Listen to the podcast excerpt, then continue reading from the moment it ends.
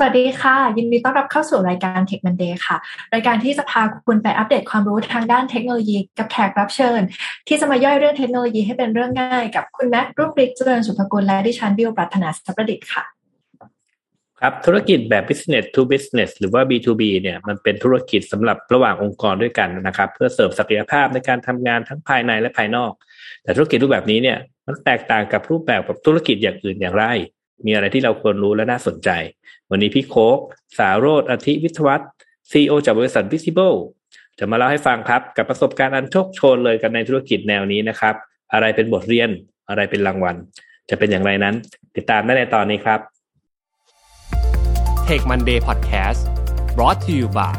ใหม่เซเลนีโลชั่นและเจลอาบน้ำกลิ่นน้ำหอม ให้ผิวหอมพร้อมบำรุงติดทนทั้งวัน หอมไว้ มั่นใจกว่า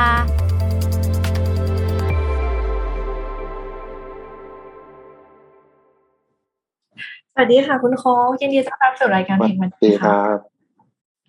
ค่ะสวัสดีครับวันนี้เป็นเกียรติมากๆได้รับเกียรติจากคุณโค้กที่จะมาอัปเดตข้อมูลในเรื่องของ B2B business ค่ะแต่ยังไงรบกวนพี่โค้กเนี่ยแนะนำตัวให้ผู้ฟังได้รู้จักก่อนค่ะ ครับ ก็ผมชื่อสาโรจน์นะครับ ชื่อเล่นชื่อโคกฮะก็เป็นเอ่อ CEO and founder ของเอ่อ Visible นะครับ Visible เนี่ยเป็นเอ่อ Sales CRM นะครับโปรแกรมบริหารจัดการงานขาย สำหรับธุรกิจ B2B นะครับครับเออสำหรับหัวข้อในวันนี้ครับพี่โคกอยากจะให้พี่โคกช่วยเล่าให้ฟังหน่อยครับว่าเอ่อธุรกิจแบบ B2B เนี่ยมันคืออะไรครับมันต่างกับธุรกิจแบบอื่นยังไง และมันมีข้อดีอย่างไรครับ ครับ ก็ธุรกิจ B2B เนี่ยก็คือย่อมาจากตัว business to business นะครับ ก็เป็นการขายให้กับลูกค้าองค์กรนั่นเองนะฮะซึ่งเป็นการขายแบบขายตรงไปด้วยนะครับ ก็คือจากคนขายเนี่ยตรงไปยัง ผู้ซื้อคนใช้งานเลยนะฮะซึ่งคาแรคเตอร์เนี่ยมันก็จะมีมีคาแรคเตอร์ค่อนข้างชัดเจนนะครับไม่เหมือนธุรกิจที่เป็น B2C ขายคอน sumer เนี่ยอย่างเช่นคือสินค้าเนี่ยสินค้าหรือบริการเนี่ยมักจะมีความซับซ้อนนะครับ แล้วก็มันเลยต้องมี direct sale ในการในการไปขายแต่ไปการไปไปพูดให้ลูกค้าเนี่ยเข้าใจนะครับ ว่าสินค้ามันคืออะไรทำงานยังไงนะฮะข้อดีคืออะไรข้อเสียคืออะไรราคาเท่าไหร่นะครับ ซึ่ง มักจะมีเรียกว่า long sale cycle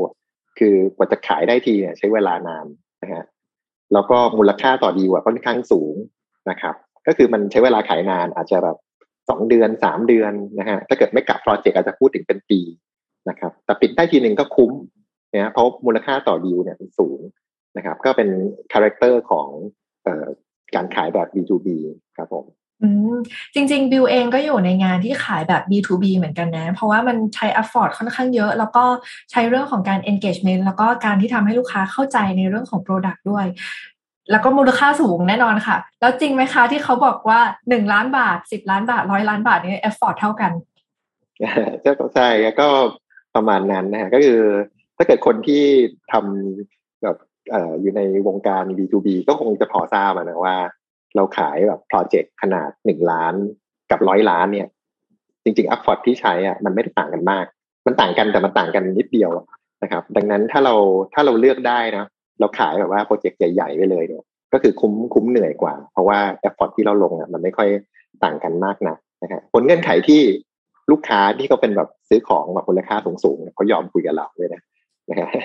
งั้นถ้าเกิดเป็นแบบแบรนด์เล็ก ๆ วันแรก ๆ เนี่ยเขาอาจจะยังไม่ยอมคุยกับเรา เพราะเรายังอาจจะแบรนด์ยังเป็นยังไม่ได้เป็นที่น่าเชื่อถือ เรายังไม่มี reference site ที่มากพออะไรเงี้ยนะครับ ผมคิดว่าถ้าเกิดโดยเฉพาะเมืองตลาดเมืองไทยเนาะเอ่อตลาดเมืองไทยมันคือ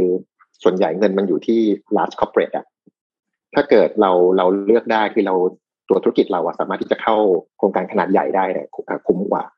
ครับเออเราพูดถึงมูลค่าของสิ่งที่เราจะไปขายแล้วนะครับ แต่ตอนเนี้ยถ้าเราถ้าเรามองดูโอ้ตอนเนี้ยไม่มีการแข่งขันดุเดือดกันไปหมดเลย ถ้าเกิดพูดถึงเรื่องของ B2B เนี่ยมันมีทั้งสตาร์ทอัพแล้วก็มีทั้ง corporate ด้วย อันนี้วิธีการขายของที่มันเป็นลักษณะที่มันมาจากบริษัทเอ่อแบบสตาร์ทอัพกับเอ่อ corporate มันมีความต่างกันบ้างไหมครับโอ้ต่างกันเยอะฮะต่างกันเยอะมากเลยนะก็คือ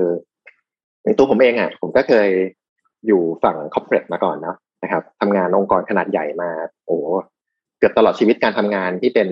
ที่เป็นพนักงานบริษัทเลยนะครับ แล้วผมก็ดูฝั่งฝั่งที่เป็นฝั่งฝั่งเซลส์ลูกค้าองค์กรเนี่ยนะครับฝั่ง B2B นี่แหละตอนที่อยู่ฝั่ง corporate เนี่ยเราเรียกว่าเป็นส่วนใหญ่งานที่ผมทำอะมันจะเป็น inbound เนาะคือเนื่องจากว่าแบรนด์เรามีชื่อเสียงอยู่แล้วอะนะครับเวลาที่เราติดต่อไปที่ไหนลูกค้ายินดีรับนัดรับคุยหมดนะฮะเอ่อรักให้เวลาเราค่อนข้างเยอะ เป็นที่น่าเชื่อถือนัดลูกค้าง่ายดังนั้น lead ที่มันวิ่งที่มันมีมันวิ่งเข้ามาหาเราเนี่ย มันเยอะไปหมดอะจนเราเรียกว่าทำงานไม่ทัน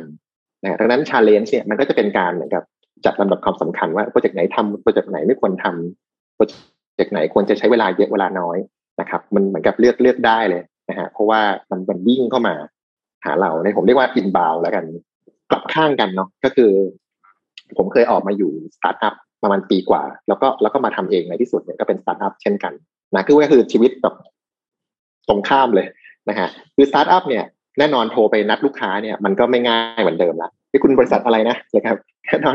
แค่แค่แบบเขาจะยอมคุยด้วยหรือว่ารับนัดเนี่ยมันก็เป็นเรื่องยากละสำหรับบริษัทเล็ก ๆ อย่างเงี้ยนะครับ แล้วก็ต่อให้เขายอมรับนัดเนี่ยเอ่อกว่าที่เขาจะยอมฟัง presentation ของเราเอ่อรับราคาเราไปพิจารณาจนกระทั่งตัดสินใจซื้อเนี่ยโอ้โหมันต้องแบกน้ำหนักค่อนข้างเอ่อเยอะมาก เพราะว่าเราก็แบรนด์ก็ไม่เป็นที่รู้จักนะ reference size ก็ยังไม่มี ตัวคนซื้อเราเนี่ย ถ้าเกิดบอกเราบอกเข้า corporate อย่างเงี้ยเขาก็มีความเสี่ยงค่อนข้างเยอะที่จะมาซื้อเราเนี่ยนะอันนั้นเดี๋ยวค่อยลงรายละเอียดอีกทีหนึ่งแต่ว่าโดยโดยโดยสรุปอะคือฝั่งสตาร์ทอัพเนี่ยการขายของฝั่งสตาร์ทอัพอะมันเป็นเหมือนเราต้องเอาบาวไป คือเราต้องวิ่งไปหาลูกค้า ไม่เหมือนตอนที่อยู่ corporate เนี่ยมันก็จะลูกค้าจะวิ่งมาหาเรานะฮะดังนั้นเนี่ยแท็กติก strategy ของการขายสองฝั่งเนี่ย ก็ต่างกันค่อนข้างเยอะนะฮะผมยกตัวอย่างจากเคสหนึ่งเราจะเห็นภาพก็คือ สมมติสินค้า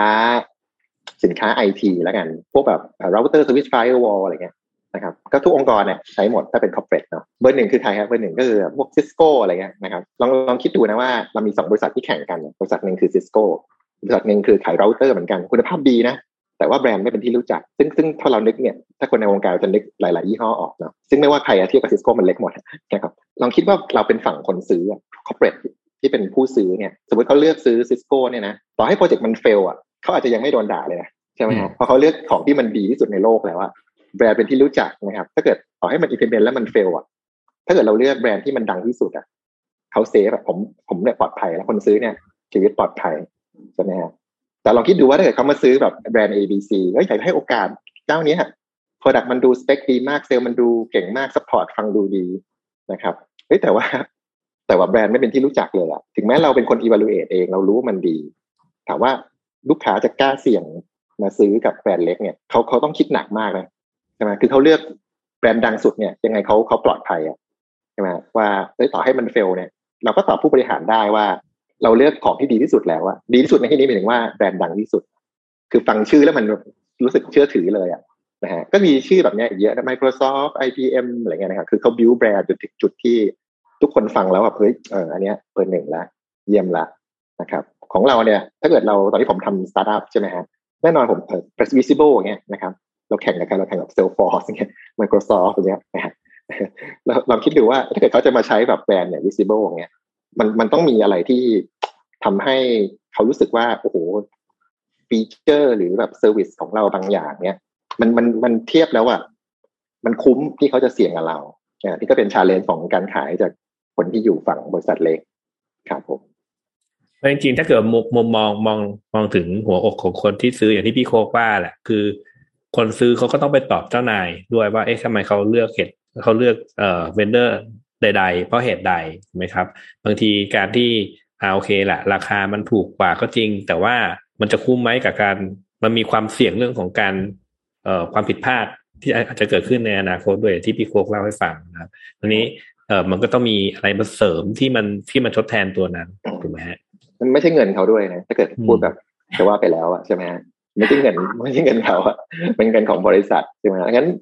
เขาต้องเขาแต่ว่าเขาจะ ต้องการอะไรช่วยช่วยบริษัทเซฟเงินเหรอคือแบบมันเนื่องจากเขาไม่ใช่ผู้ประกอบเขาไม่ใช่ไม่ใช่เจ้าของเนาะนะครับคนที่เป็นสมมติไอทีเนี่ยรู้จะขายอะไรขายซอฟต์แวร์ขายเราเตอร์เงี้ยคือเราดิวก็ส่วนใหญ่ IT manager ใช่ไหมครับเขาบอกเฮ้ยถ้าเกิดผมผมยอมแบบจ่ายสูงอีกนิดนึงแต่ผม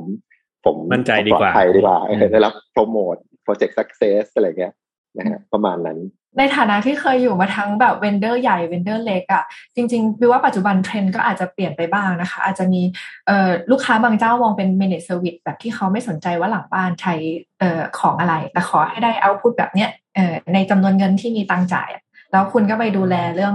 uptime เรื่องอะไรว่าไป ก็จะมีในรูปแบบนั้นออกมาเหมือนกันนะเดี๋ยวนี้เริ่มเยอะก็เป็นกลยุทธ์ที่ฉลาดก็คือเปลี่ยนกติกาหนึ่งว่าไม่ต้องสนใจยี่ห้อ commit กันที่ เอ่อ service level อะไรอย่างนี้ไปเลย performance อะไรอย่างนี้นะครับ แต่ว่าเดี๋ยวนี้ไอทีมันก็ขับเคลื่อนธุรกิจค่อนข้างเยอะอะค่ะวิวมองว่าเทคโนโลยีที่มันวิ่งไปแบรนด์ที่เป็นชั้นนำดัง ๆ ก็ยังได้เปรียบอยู่เยอะมากๆเหมือนกันนะคะ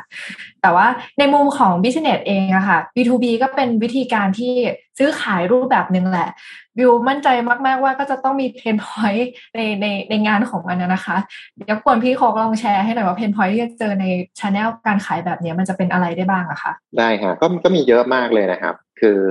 pain point ของธุรกิจ B2B เนี่ยก็ขึ้นอยู่กับเขาอยู่ธุรกิจไหนเนาะแล้วก็เป็นไซส์ไหนธุรกิจอยู่ใน stage ไหนนะครับ ผมลองเอาเคสที่ค่อนข้างคอมมอนก่อนละกันก็คือว่า ถ้าเกิดเป็นธุรกิจขนาดใหญ่นะครับ เปิดมานาน เปิดมานานคือเกินสิบปีนะครับ มียอดขายเยอะแล้วนะครับเอ่อธุรกิจแบบเนี้ยรายได้เกินครึ่งเนี่ย มักจะมาจากลูกค้าเก่าที่ซื้อซ้ำนะครับ ลูกค้าเก่าที่ซื้อซ้ำก็ พอยึกย้อนไปก็เข้าใจได้นะเพราะว่ารายได้เขาโตมาขนาดเนี้ยแน่นอนเขาต้องมีฐานลูกค้าเก่าพอสมควร แล้วก็ต้องซื้อซ้ำด้วยไม่งั้นเนี่ยโอ้โหทุกครั้งขายใหม่มันก็เป็นธุรกิจที่อาจจะไม่สัสเทนใช่ไหมครับดังนั้นพอเอ่อเขามีฐานลูกค้าจำนวนมาก แล้วก็รายได้เกินครึ่งมาจากลูกค้าเก่าที่ซื้อซ้ำส่วนใหญ่ก็มาจากช่องทาง direct sale นะครับ direct sale เนี่ยก็มักจะมี relationship ที่ดีกับลูกค้าอยู่แล้ว คือมีอะไรยกหูถามกันเนี่ย ซื้อของซื้อเสียก็ซื้อเหมือนเดิมอะนะครับ ดังนั้นเซลล์ที่คุยกันอยู่บ่อย ๆ เนี่ยก็มักจะรู้มือรู้ใจรู้ process กันอยู่แล้วนะครับบางทีเนี่ยมี vendor ใหม่มาเสนอของที่ถูกกว่า หรือดีกว่าเนี่ยยังไม่อยากเปลี่ยนเลย เพราะว่าจะมี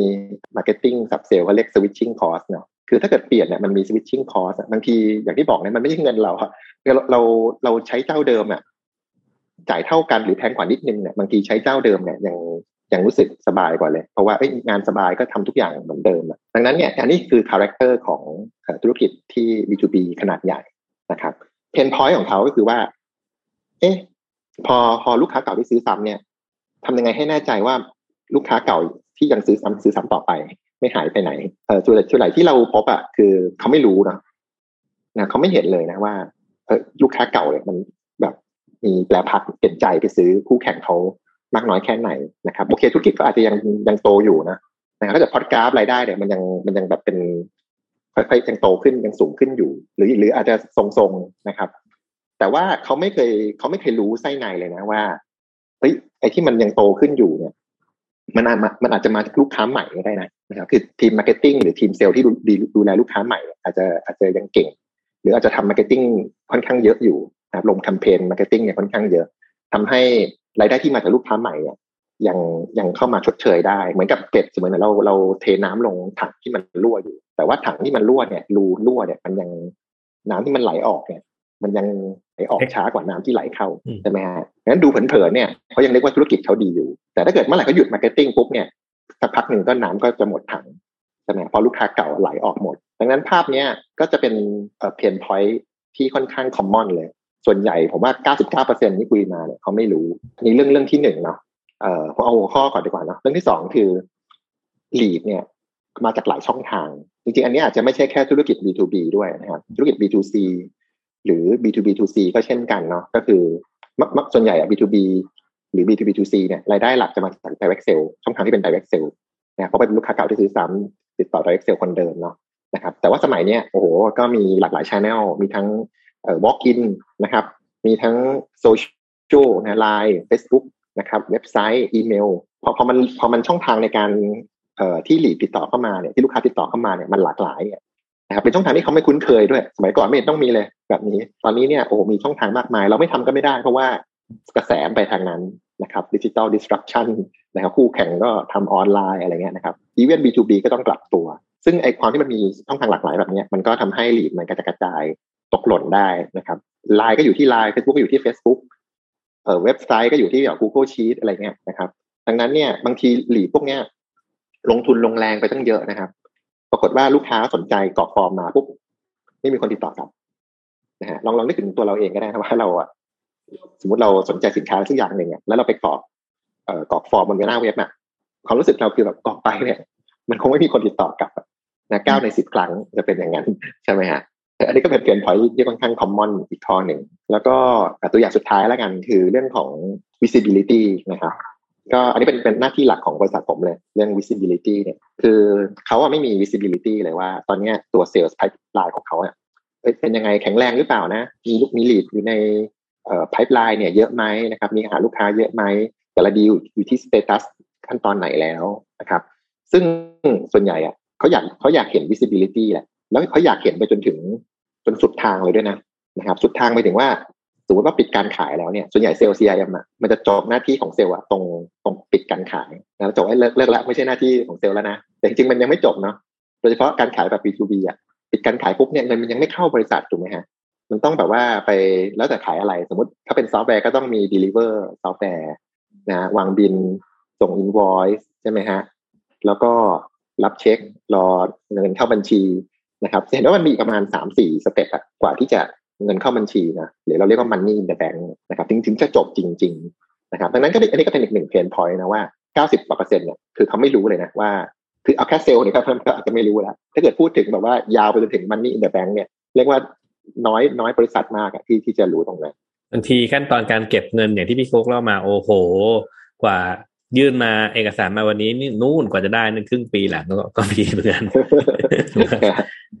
จากปัญหาที่พี่โคกเล่าเล่าให้ฟังมาเมื่อสักครู่ครับก็ดูเหมือนจะชัดเจนมากๆเลย ผมว่าถ้าเกิดใครอยู่ในเรียกว่าเป็นตั้งแต่บริษัทไซส์ระดับกลางเนี่ยน่าจะพอจะเห็นปัญหาพวกนี้แล้วเพราะมันชัดค่อนข้างจะชัดเจนมากครับ พี่โคกมีวิธีการจัดการกับปัญหาเหล่านั้นอย่างไรครับ เอาเอาเรื่องเก็บหลีดก่อนแล้วกันนะฮะมันก็จะมีเครื่องไม้เครื่องมือที่เป็นพวกมาเทคเนี่ยนะครับคืออย่างอย่างของเราเองเราก็ทำเช่นกันก็คือ คือพอมันหลีดมันกระจกระจายเนี่ยแน่นอนเราก็แก้ง่าย ๆ ว่าก็ให้มันมารวมอยู่ที่เดียว นะครับ มีมีเหมือนกับเป็น centralized system ที่ทำหน้าที่เก็บหลีดให้ครบไม่ตกหล่น ไม่ว่าจะมาจากช่องทางไหน จริงๆ ลูกค้าต้องการแค่นี้แหละ บอกว่าเอ้ยคุณคุณแคปเจอร์ให้มันครบหน่อยได้ไหมนะเราอุตส่าห์ลงเงินลงแรงไปตั้งเยอะเนี่ยนะครับเราไม่รู้หรอกว่าลูกค้าเนี่ยสุดท้ายจะติดต่อเข้ามาทางช่องทางไหนนะครับถึงแม้เรายิงเฟซบุ๊กไปอะลูกค้าจะโทรมาก็ได้ใช่ไหมหรือว่า walk in เข้ามาใช่ไหมฮะหลังนั้นเราเรากำหนดไม่ได้ว่า สุดท้ายอะลูกค้าจะติดต่อเข้ามาที่ ช่องทางไหน touchpoint ไหน เราแต่เรารู้ว่าเราลงเงินไปเท่าไหร่เราลงแรงลงแรงไปเท่าไหร่ดังนั้นเนี่ย solution ก็คือว่ามันต้องมี system อะที่ไปไปเก็บมาให้ครบนะครับ และเก็บมาให้ครบเนี่ย มันต้องไม่ใช่การแมนน a ล data entry ด้วยนะ คือไม่มีไม่มีมนุษย์คนไหนหรอกใช่ไหมชอบแบบเฮ้ยคุณก็ไปกรอกฟอร์มมาสิใช่ไหม channel ก็มา manual กรอกฟอร์มอะไรเงี้ยนั้นมันก็ใครๆก็ทำได้เนาะแต่ systemที่ว่านั้นน่ะก็ก็ต้องเป็นเรียกว่าอัตโนมัตินะครับ ทำยังไงที่ที่แบบให้เขาแบบ manual data entry น้อยที่สุดเนี่ยอย่างฟีเจอร์เนี้ยเราก็จะเรียกว่า data entry automation นะครับ ก็ลีดมาทางไหนไม่ต้องสนใจอะเดี๋ยวเราตามไป capture มาให้ครบแบบอัตโนมัติให้มากที่สุดเรารู้คุณไม่ชอบกรอกแมนนวลอันนี้ข้อที่หนึ่งนะครับส่วนปัญหาเรื่องของลูกค้าเก่าที่ซื้อซ้ำแล้วค่อยๆหายไปเนี่ยนะฮะมันก็มีหลายวิธีเนาะอย่างเช่น คือถ้าเกิดเอาแบบ advance เลยเนี่ย ก็คือเราควรจะต้องรู้ล่วงหน้า เนี่ยรู้ก่อน อันนี้มันก็จะเป็นพวกแบบว่าเรื่อง predictive analytics ละต้องมีการเอาข้อมูลมาคำนวณนะครับ หาแนวโน้มนะครับ ว่าลูกค้ากลุ่มนี้มีโอกาสที่จะเชิญออกไป เชิญคือลูกค้าเเคยซื้อแล้วแล้วหายแล้วแล้วเลิกซื้ออย่างเงี้ยนะครับถามว่ามันคำนวณได้ไหมจริงๆอะผมคิดว่ามันก็คำนวณได้นะบางทีมันไม่ต้องใช้พวกแบบเอ่อเทคนิค advance แบบ machine learning อะไรก็ได้เนาะเพราะว่าลูกค้าเก่าที่ซื้อซ้ำอะส่วนใหญ่อะเขาจะมี pattern ในการซื้อ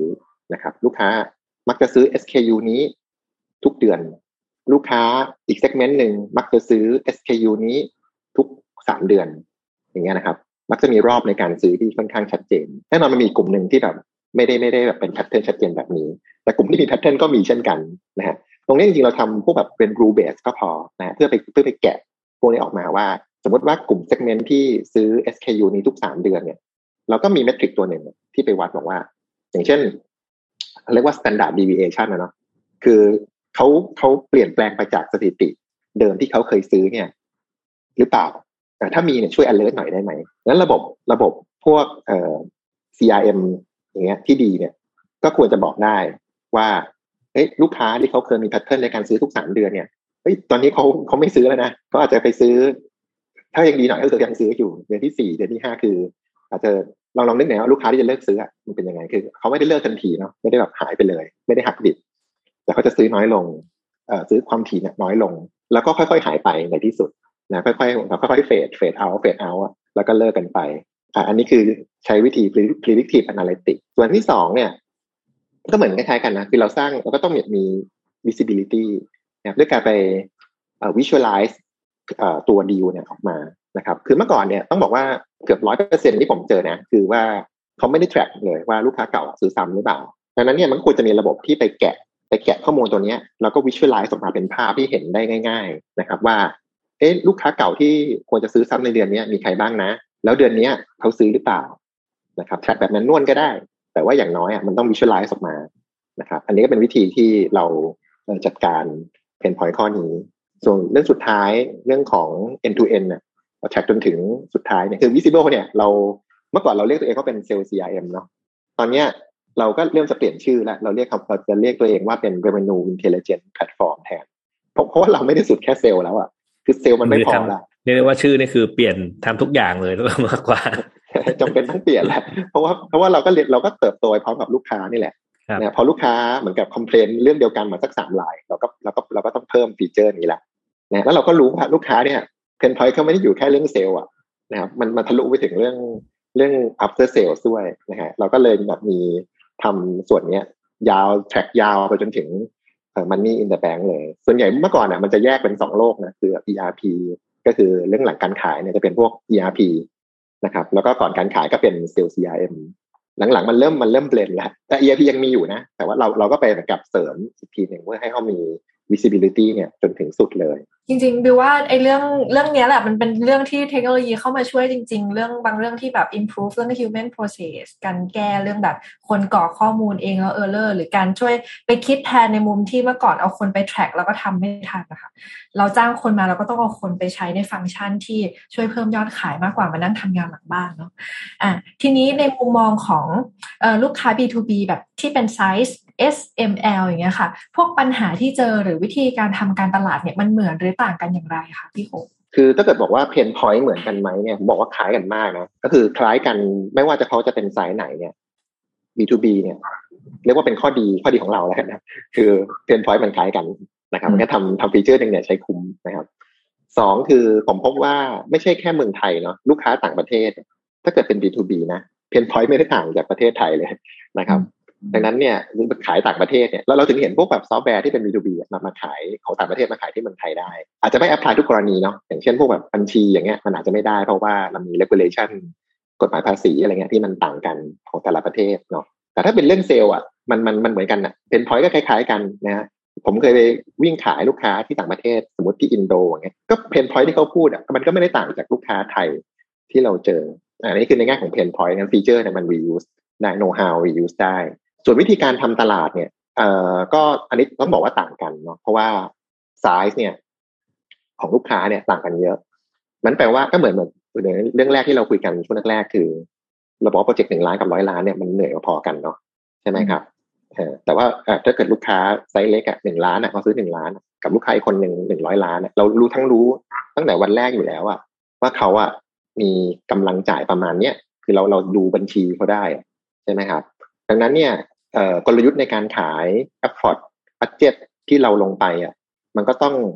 เรียกว่าเหมาะสมกับลูกค้าแต่ละไซส์นะครับ ภาษาของเรื่องเซลล์ก็จะเรียก acquisition cost ใช่ไหมฮะว่าเราใช้เงินเท่าไหร่ในการ acquire ลูกค้าแต่ละรายเราก็ต้องเราก็ต้องแน่ใจว่าเราจะเป็นอย่างเหมาะสมกับลูกค้าสายนั้นอย่างเช่นถ้าเกิดลูกค้ารายเล็กอะเราก็คงไม่ควรแบบเอาเซลล์ที่แบบวิ่งไปหา ทุกครั้งที่เขาเรียกพบนะอาจจะว่าพี่โทรคุยในโทรศัพท์ได้ไหมหรือว่า Zoom call ได้ไหมหรือลูกค้าบอกให้ POC หรือว่าส่งของไปทดสอบนะหรือไปทำอะไรที่ต้องลงต้องลงเงินลงแรงเยอะๆอย่างเงี้ยเราอาจจะต้องปฏิเสธเนาะถ้าเกิดเป็นลูกค้าที่แบบเป็นไซส์เล็ก แต่ถ้าเกิดเป็นลูกค้าที่ไซส์ใหญ่เนี่ยเราก็เราก็คงเราก็รู้แหละว่าโอเค ถ้าเกิดเรา success เราปิดการขายได้ มันก็จะคุ้มค่านะครับตรงนี้มันก็จะมาเป็นตัวกำหนดเรื่องของตัวกลยุทธ์นะครับในการขายอะและ marketing ด้วยนะว่า เราจะลงเงินลงแรงขนาดไหนนะถ้าแบ่งง่ายๆสมมติว่าถ้าเราแบ่งเป็นลูกค้าเป็นพีระมิดอย่างเงี้ยนะฮะ SML อะในกลางใหญ่อะแน่นอนรายใหญ่ก็ direct sale วิ่งไปเลย medium size ขนาดกลางๆ แล้วก็อาจจะใช้ tele sale หรือมี direct direct sale ผสม tele sale ที่ความถี่ที่ที่ไปหาน้อยกว่าลูกค้ารายใหญ่นะครับ ส่วนรายเล็กเนี่ยอาจจะต้องทำอะไรที่มันเป็น self service อาจจะเป็นแบบอีคอมเมิร์ซอย่างเงี้ยนะครับ ให้ลูกค้าสามารถที่จะเข้ามากดซื้อกด request quotation อะไรได้เองนะครับ อย่างพวกลูกค้าที่เป็นขายพวกอุตสาหสินค้าอุตสาหกรรมอย่างเงี้ยนะครับเขาก็อยากขายโรงงานเล็ก ๆ นะนะครับเพียงแต่ว่ามันไม่คุ้มทุกวันนี้ก็ขายด้วย direct sale ไงแล้วก็คุ้นเคยกับโมเดลแบบเดิม พอวันที่จะลงมา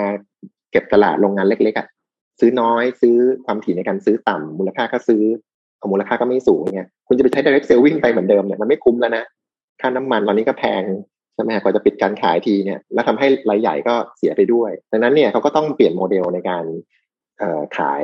ลูกค้าที่ขนาดเล็กเนี่ยด้วยด้วยการใช้ช่องทางที่ต้นทุนต่ำอย่างพวก อาจจะเป็นแบบอีคอมเมิร์ซแบบ B2B อะไรเงี้ยนะครับ เป็นต้นครับผมครับก็ต้องเรียกว่าก็ต้องหาทูที่เหมาะสมสำหรับเอ่อลูกค้าแต่ละแต่ละราย เพราะมี character ที่ไม่เหมือนกันครับเอ่อทีนี้พี่พี่โคครับเอ่อเราพูดถึง pain point เราพูดถึงวิธีการแก้ปัญหาแล้วครับ ทีนี้ถ้าเกิดว่าคนที่เขาทำธุรกิจ B2B อยู่เนี่ยเขาอยากจะดูว่าไอ้ตัวชี้วัดอะไรที่ที่ มันเป็นตัวบอกว่าธุรกิจของเขาดียังดีอยู่หรือไม่ดีอยู่เนี่ยครับพี่พี่โคพอจะแนะนำไหมครับอ๋อครับ ก็อย่างเรื่องตัวชี้วัดเนี่ยนะครับ ของธุรกิจ B2B เนี่ย ผมว่าก็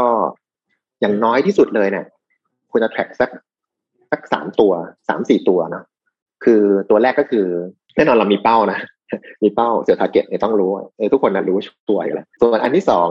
เนี่ยผมเรียกว่า conversion rate หรือบางที่ก็เรียก win rate นะฮะอันอันนี้คนไม่ค่อยรู้ conversion rate แปลว่าสมมติเท่ากับสามสิบเปอร์เซ็นต์ conversion rate สามสิบเปอร์เซ็นต์ win rate เท่ากับสามสิบเปอร์เซ็นต์เนี่ยแปลว่าถ้าเรามีดีลร้อยดีลอะเราจะปิดได้สามสิบดีลเราจะวัดผลในเวลาสักเก้าสิบวันที่ผ่านมาเนี่ยเรามีดีลร้อยดีลเราปิดได้สามสิบดีลดังนั้นสถิติบอกว่า win rate ของคุณเนี่ยคือสามสิบเปอร์เซ็นต์อันนี้ควรจะรู้ลูกค้าส่วนใหญ่เท่าที่พบไม่ค่อยรู้ อันนี้รู้รู้แล้วมันจะบอกอะไรเดี๋ยวจะเล่าต่อไป ตัวหนึ่งก็คือเรื่องของ average sales cycle แปลว่าธุรกิจเราเนี่ยใช้ ระยะเวลาเฉลี่ยในการปิดการขายเนี่ยกี่วันโดยเฉลี่ยนะฮะอันนี้คนก็มักจะไม่รู้เหมือนกันนะครับคือถ้าเกิดถามแบบ head of sale ที่เก่าๆหน่อยเนี่ยจริงเขาพอเดาๆได้นะนะครับ แต่มันไม่ใช่ actual นะครับ แล้วมัน vary ด้วยก็คือว่าของทั้งทีมอะอาจจะสมมติ B2B อาจจะหกสิบวัน sales cycle หกสิบวัน แต่ว่าหกสิบวันเนี่ยมันคือค่าเฉลี่ยเนาะคนที่เป็น top sales เนี่ยอาจจะสามสิบวันก็ได้เนี่ยส่วนคนที่เป็นเซลส์ที่ junior อาจจะเก้าสิบวันร้อยยี่สิบวัน ดังนั้นเนี่ยเอาแค่สองค่านี้เนี่ยมันมันก็กำหนดวิธีการทำงานของเราได้เยอะแล้วนะครับ อย่างเช่นเราบอกว่าเราต้องการยอด 10 ล้านเนี่ยเรา conversion rate เราอยู่ที่เอา25%แล้วกันจะได้ลงตัวนะครับเป้าเดือนละ 10 ล้าน conversion rate หรือ win rate เราอยู่ที่ 25%แปลว่าเราต้องสร้าง pipeline อะประมาณ 4 เท่าของเป้านะต้องต้องสร้าง 4 เท่าของเป้าดังนั้นถ้าเกิดเราไม่รู้ conversion rate อะเราก็ไม่รู้ว่าเราจะหา pipeline เท่าไหร่ถึงจะพอนะครับ pipeline ที่เป็นภาษาเซลล์นะคือว่า ดีลที่เรากำลังพยายามพยายามขายอยู่อย่างเงี้ยนะครับ แล้วเราคาดว่าจะปิดได้ในเดือนนั้นเดือนนี้อย่างเงี้ยนะครับ ดังนั้นเนี่ยคุณต้องรู้ตัว conversion rate ของคุณก่อนว่าอยู่ที่กี่เปอร์เซ็นต์นะพอรู้แล้วเนี่ยตอบคาถามถัดไปได้ว่า เราเซลล์ทีมเราอะต้องหา pipeline รวมกันให้ได้ทั้งหมดเนี่ยจำนวนเท่าไหร่ สมมติถ้าสิบล้านก็คือต้องสี่สิบล้านอะต้องมี pipeline สี่สิบล้านนะครับ แล้วสี่สิบล้านเนี่ยไม่ใช่ว่าหาเดือนนี้นะ คุณต้องหาล่วงหน้า อย่างเช่น sales cycle เนี่ย say ว่าอยู่ที่เก้าสิบวันคือสามเดือนเนาะนะครับถ้าเกิดคุณจะปิดเดือนยอดยอดสิบล้านของเดือนมีนาเนี่ยตัวไพ p e ไลน์สี่สิบล้านที่ว่าเนี่ยคุณต้องสร้างตั้งแต่สามเดือนที่แล้วนะแล้วก็หวังว่าเมื่อเวลาผ่านไปเก้าสิบวันเนี่ยหนึ่งในสี่หรือยี่สิบห้าเปอร์เซ็นของไพ p e ไลน์อะมันจะ convert กลายเป็นดีลที่ปิดการขายได้ ก็ชนเป้าพอดี ซึ่งตรงนี้เนื่องจากมันคำนวณค่อนข้างยากเนาะ ระบบอย่างพวก CRM เนี่ยมันก็เข้ามาช่วยค่อนข้างเยอะนะครับพอมันใส่ Data เข้ามาเนี่ยมันก็ช่วยคำนวณออกมาให้อัตโนมัติลองคิดดูนะว่าเราใช้ spreadsheet อยู่อย่างนี้ธุรกิจส่วนใหญ่ในประเทศไทยค่ะก็คือใช้ Excel นี่แหละ spreadsheet อะในการแทร็กการขายเนาะหนึ่งหนึ่งดิวหนึ่งบรรทัดใช่ไหมฮะทุกที่แหละ ซึ่ง Excel อะมันมันมันไม่ถูกออกแบบมาสำหรับการบริหารงานขายอะดังนั้นเนี่ยสมมติสมมติผมเป็นเซลล์ใช่ไหมผมไม่อยากถูกเจ้านายตามผมก็ลบทิ้งเลยนะฮะพอดีมันเยอะเจ้านายตามดูไม่ทันหรอกนะฮะหรือบางทีเราไม่ลบแต่เราแอบแก้มูลค่านะ ตอนเปิดสองล้านตอนปิดเหลือสองแสนใช่ไหมเคยทำใช่ไหมฮะใช่ไหมเจ้านายดูไม่ทันหรอกใช่ไหมฮะ บอกให้ตอนต้นต้นเดือนมันก็ไพป์ไลน์ดูสวยๆอยู่ทำไมสิ้นเดือนมันเหลือยอดแค่นี้เองวะนะครับ เพราะว่าเพราะว่า Excel มันแก้ได้แก้ง่ายๆไงแล้วก็อีกอันหนึ่งก็คือที่เปลี่ยนบ่อยๆก็คือตัวเอ่อ estimate closing date เนาะเราบอกว่าตอนจะปิดตอนแรกก็บอกดิวเนี่ยเดี๋ยวสิบล้านครับพี่ปิดเดือนสิ้นเดือนมีนา พอถึงเวลาสิ้นเดือนมีนาเป็นไงฮะขยับเลย ขยับไปเดือนค่อยๆขยับขยับขยับไปเดือนพฤษภานะฮะคือเอาแค่นี้ pipeline คุณก็เชื่อถือไม่ได้แล้วนะครับ คือแล้วแล้วปัญหาแค่เนี้ยโอ้โหลองคิดดูนะพอต้นน้ำมันเละปลายน้ำไม่ต้องพูดถึงใช่ไหมครับ ผู้บริหารเนี่ยเอาไพ p e ไลน์ใน Excel ที่ว่าเนี่ยไป plan ต่อเนาะไม่ว่าจะเป็น commit กับบอร์ดเดี๋ยวสิ้นเดือนนี้ผมปิดยอดเท่านี้ครับเดี๋ยวสต็อกคุณเตรียมไว้เท่านี้นะ เพราะว่าไพ p e ไลน์มันบอกอยู่แล้วว่าสินค้า SKU นี้ต้องจะมีคนซื้อประมาณเท่านี้ cash flow เดี๋ยวมันไฟแนนซ์ก็ต้องเตรียมเงินเงินสดในบริษัทเอาไว้หมุนประมาณนี้นะครับ ปรากฏว่าพอมันต้นน้ำมันผิดอะจากจากพฤติกรรมเมื่อสักครู่เนี่ยนะครับมันมันมันเละหมดดังนั้นเนี่ยนี่คือนี่คือ metric อีกตัวหนึ่งก็คือว่า sales forecast accuracy นะครับพูดง่ายทำยาก ถ้าเกิดคุณใช้เครื่องมือที่เป็น Excel spreadsheet อยู่ แล้วดีลคุณเยอะๆนะ แล้วคุณมีเซลส์ tricky สักคนเดียวนะ เรียบร้อยนะครับคุณไม่มีทางที่จะ forecast เอ่อเซลล์ได้อย่างแม่นยำนะครับซึ่งก็ทุกอย่างพังเป็นโดมิโนหมด มาการันตีอีกเสียงว่าทุกๆสิ่งที่พี่โคพูดเมื่อกี้คือเรื่องที่เกิดขึ้นจริงค่ะ แล้วก็เป็นปัญหาเป็นปัญหาที่มันอาจจะสร้างอีกปัญหาใหญ่ ๆ ในอนาคตเพิ่มขึ้นมาก็ได้ถ้าเกิดผู้บริหารไม่สามารถ forecast หรือบอกอะไรได้เลยว่า ทุกอย่างมันจะเริ่มมาไหลอะไรเป็นต้นทุนอะไรต้องทำตอนไหนเนี่ย เพราะว่าต้นน้ำเละเทะมากๆอะไรเงี้ยค่ะ ถ้าอย่างนั้นอยากให้พี่โคกช่วยแนะนำหน่อยค่ะดูว่าปีนี้ปีที่แล้วเป็นปีที่ดีมากๆ ว่าคนไทยเองเริ่มมีธุรกิจเป็นของตัวเองมากขึ้นนะคะ ในมุมนี้สำหรับผู้ฟังที่กำลังเริ่มต้นทำธุรกิจเนี่ยจะต้องปรับตัวในปีนี้ปีหน้าอย่างไรบ้างคะจริงๆ ตัวตัวโควิด มันก็มาเปลี่ยนวิธีการทำงานหลายๆอย่างเนาะนะครับเอ่อมีทั้งแง่แง่บวกแล้วก็แง่ลบ ผมเอาขอเอาเอาธุรกิจที่ผมอยู่แล้วกันก็คือซอฟต์แวร์ก็คือพฤติกรรมแบบอย่างอย่างนักประชุมเมื่อก่อนธุรกิจผมเนี่ยทุกคนที่เป็นคู่แข่งด้วยในในในอุตสาหกรรมเดียวกันกับเราเนี่ยเราก็ต้องแบบว่าถูกเรียกไป present กับลูกค้าตอนตอนนี้เนี่ยปรากฏว่าตั้งแต่มีโควิดเนี่ยลูกค้าไม่อยากให้เราไปเจอด้วยซ้ำ นะฮะแต่แล้วนี่ก็ทุกอย่างก็เป็นเรียกว่าเป็นคุยผ่าน video conference เนี่ย Zoom Google Meet เนี่ยแทบจะร้อยเปอร์เซ็นต์ละก็ทำให้เรา meeting ลูกค้าได้เยอะขึ้นเมื่อก่อนลูกค้าก็แบบเอ้ยไม่ถนัดแบบไม่อยากอยากเจอแบบเฟส e ูเฟสอะไรเงี้ยหลังทำเป็นหมดเลยนะฮะก็เป็นวิดีโอ adoption ก็เกิดขึ้นนะฮะก็ผมว่าอย่างน้อยเครื่องมือพวกนี้เราต้องต้องใช้ให้คล่องนะครับมันไม่ใช่มันไม่ใช่ทางเลือกละมันเป็นทางรอด อย่างอย่างพวกเราอะเราขายซอฟต์แวร์มันเรารู้สึกไม่ต้องปรับตัวอะไรมากนักนะครับ แต่ว่าถ้าเกิดเป็นธุรกิจอื่นอะ ผมว่าก็อันนี้ก็อาจต้องปรับตัวเยอะพอสมควรนะครับ ซึ่งซึ่งเรื่องนี้เอาไป apply กับทุกอย่างได้หมดเลยเนาะตอนนี้เราคุยกับลูกค้าก็ต้องคุยผ่านซูมคุยผ่าน video conference การ collaboration อย่างเงี้ยต้องใช้เครื่องไม้เครื่องมือที่เป็นตัวอย่างเช่นมีโรหรือว่าซอฟต์แวร์ตัวอื่นอย่างเงี้ยนะครับแล้วก็ต้องใช้พวกเครื่องไม้เครื่องมือแบบนี้ให้เป็นในโลกในโลกยุคใหม่ที่ลูกค้าไม่ยอมเจอเราแบบ face to face อีกต่อไปแล้ว หรือบางธุรกิจต้องมีการส่งสินค้าไปให้ทดลองใช้เมื่อก่อนแล้วก็วิ่งใส่สินค้าใส่กระโปรงหลังรถนี่แหละวิ่งไป หลังๆก็ต้องแบบว่าเปลี่ยนว่าทำยังไงนะที่มันทำแบบส่งแบบ virtual ได้ไหมหรือว่าต้องส่งผ่าน messenger ไปอะไรเงี้ยนะครับคือพวกนี้ก็ต้องแบบว่าปรับตัวใช้เทคโนโลยีทำงานแบบไม่เจอหน้ากันเนี่ยให้เป็นให้คล่อง ไม่ไม่ว่าคุณจะพร้อมหรือไม่อะยังไงเราเราก็ต้องทำให้ได้ เพราะว่ามันมัน disruption มันเกิดขึ้นแล้วนะครับผมว่าตอนนี้เป็นช่วงค่อนข้างเลทแล้วนะ ค่อนข้างค่อนข้างช้าเราผ่านมาสองปีแล้วนะครับ ก็สมที่ว่าส่วนใหญ่คนคนคนที่ปรับตัวปรับตัวสำเร็จปรับตัวเสร็จเรียบร้อยแล้วล่ะ คงไม่มีคนที่กำลังปรับตัวนะหวังว่าครับผมค่ะก็ฟังจากที่พี่โคพูดมาก่อนหน้านี้ดูว่ายังมีในเรื่องของการทำ marketing แล้วก็เรื่องของ lead ช่องทางของ lead ที่จะเข้ามาที่อาจจะเปลี่ยนไปด้วยวิวว่าถ้าเตรียมรับมือตั้งแต่วันนี้เก็บข้อมูลลูกค้า เราอาจจะสร้าง business ใหม่ๆ หรือว่าติดต่อลูกค้าได้รูปแบบใหม่ๆในอนาคตเพิ่มได้อีกเนาะ ใช่ใช่ครับก็ออนไลน์จริงๆเห็นเห็นด้วยกับพี่โค้กอย่างยิ่งเลยครับเพราะว่า behavior ของของทุกคนตอนนี้มันเปลี่ยนไปแล้ว ทีนี้ถ้าเกิดเราอยากจะทำอะไร เราก็ต้องคอยสอดส่องหา เครื่องทุนแรงหาทูที่เหมาะสม ไม่ว่าจะเป็นในช่องทางการขาย หรือว่าจะเป็นทูของการสื่อสารอะไรเงี้ยเราก็ต้องหาให้ให้มันปรับให้ให้มันตรงกับเอ่อสิ่งที่มันเป็นอยู่ในปัจจุบันใช่ไหมครับ ทีนี้ได้เรียกได้ว่าวันนี้นี่น่าจะได้รับความรู้เรื่องของ B2B แล้วก็ได้รับเทคทิปเทคนิค จากพี่โคกมาเต็มที่แล้วนะครับ ก่อนจากการเนี่ยพี่โคกมีอะไรอยากจะฝากให้ท่านผู้ฟังไหมครับ ผมว่าก็ฝากในมุมของผู้ประกอบการแล้วกันนะครับ อย่างผมเองอะเราก็เป็นผู้ประกอบการด้านด้านเทคโนโลยีนะครับอยู่ในตระกูลเรียกว่า SaaS นะครับ Software as a Service คือเมืองเมืองไทยต้องบอกว่ามีน้อยมากนะครับเรียกว่าเหงามากเลยนะเวลามีปัญหาเนี่ยไม่รู้จะปรึกษาใครนะผมก็ต้องไปปรึกษาตามฟอรัมที่เป็นแบบผู้ประกอบการต่างประเทศเนี่ยที่ทำธุรกิจประเภทเดียวกันเนี่ยนะครับก็ถึงจะคุยกันรู้เรื่องหน่อยนะวันนี้วันนี้เราเจอแบบว่าปัญหา หรือว่าพวกบริษัทแพลตฟอร์มใหญ่ๆเขาออกกฎเปลี่ยนกฎอะไรเงี้ยกระทบพวกเราเยอะมากอย่างเงี้ยนะครับ ก็ไม่รู้จะปรึกษาใครผมก็ผมก็อยากให้มีผู้ประกอบการแบบ tech เนี่ยแบบแบบเราเนี่ยแบบผมเนี่ยมากขึ้นเนาะผมคิดว่าเราสามารถเติบโตไปด้วยกันได้นะหรือว่าโตแบบโตแบบเป็น ecosystem นะครับเราอาจจะไม่อยู่ธุรกิจที่เราเป็นเราจะเป็น SaaS เหมือนกันเป็น software as a service เอ่อ business เหมือนกัน แต่ธุรกิจเราไม่ได้แข่งกันโดยตรง ธุรกิจเราในบางมุมเชื่อมต่อกันได้ด้วยซ้ำนะครับ อย่างเช่นอย่างผมมีเรามีเชื่อมระบบบัญชีกับ PEAK อย่างเงี้ยหรือว่าเรื่อง marketing automation เราเราเชื่อมกับ PAM เนี่ยนะครับ ซึ่งเป็นซึ่งเป็นสตาร์ทอัพไทยเช่นกัน เราสร้าง product เองจากศูนย์ทั้งทั้งสามเจ้านะครับ ให้ custom อะไรเราทำได้หมดนะเราไม่ใช่ reseller เราเป็นเราเป็น builder ทั้งทั้งสามเจ้า ดังนั้นเนี่ยพอเรารวมพลังกันเรา เรารู้สึกว่าเราเราสร้างความแตกต่างในตลาดได้ ผมก็อยากอยากเห็นภาพแบบเนี้ยมากขึ้นเรื่อยๆนะว่าเป็นการร่วมมือกันระหว่าง บริษัทนะ ABC ที่อยู่ในธุรกิจที่มีความเชื่อมโยงกันเป็นบริษัทไทย แล้วก็เหมือนกับผนึกกันสร้างความแตกต่าง แล้วก็โตไปทั้งอีโคซิสเต็มทีนี้ถ้าเกิดว่าเมื่อกี้นี้เออเราเออพี่โคบอกว่าเอ้ยเรามาร่วมร่วมมือกันเพื่อที่จะช่วยเหลือซึ่งกันและกัน ทีนี้ถ้าเกิดว่าท่านผู้ฟังฟังอยู่แล้วเขาอยากจะโอ้วันนี้เออ Wisible น่าสนใจจังเลยเป็นอย่างไรเนี่ยเขาจะไปหาพี่โคนี่จะไปหรือหาข้อมูลเพิ่มเติมเนี่ยทำได้อย่างไรครับ ง่ายสุดก็เว็บไซต์นะครับเอ่อ wisible.com นะครับ แต่ว่า visible เนี่ยสะกดด้วยตัว w นะครับ w i s i b l e com ครับ ผมก็ใครสนใจก็กดปุ่มนัด demo ได้นะฮะ ก็เดี๋ยวเจอเจอผมทางออนไลน์ครับผมโอเคค่ะ จริงๆวิวว่าคอนเทนต์มันเนี่ยดีมาก ทั้งทางที่แบบ inspire คนอย่างเราเราให้รู้สึกว่าเฮ้ยการมีสตาร์ทอัพการมี product ของตัวเองอะมันเป็นเรื่องที่เป็นไปได้ แล้วก็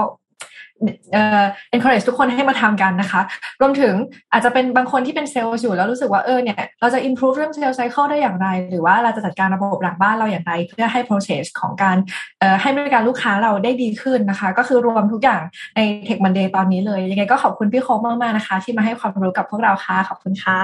ครับครับสวัสดีครับ และขอบคุณทุกท่านที่ติดตามค่ะ จนกว่าจะพบกันใหม่ สวัสดีค่ะ สวัสดีครับ สวัสดีครับ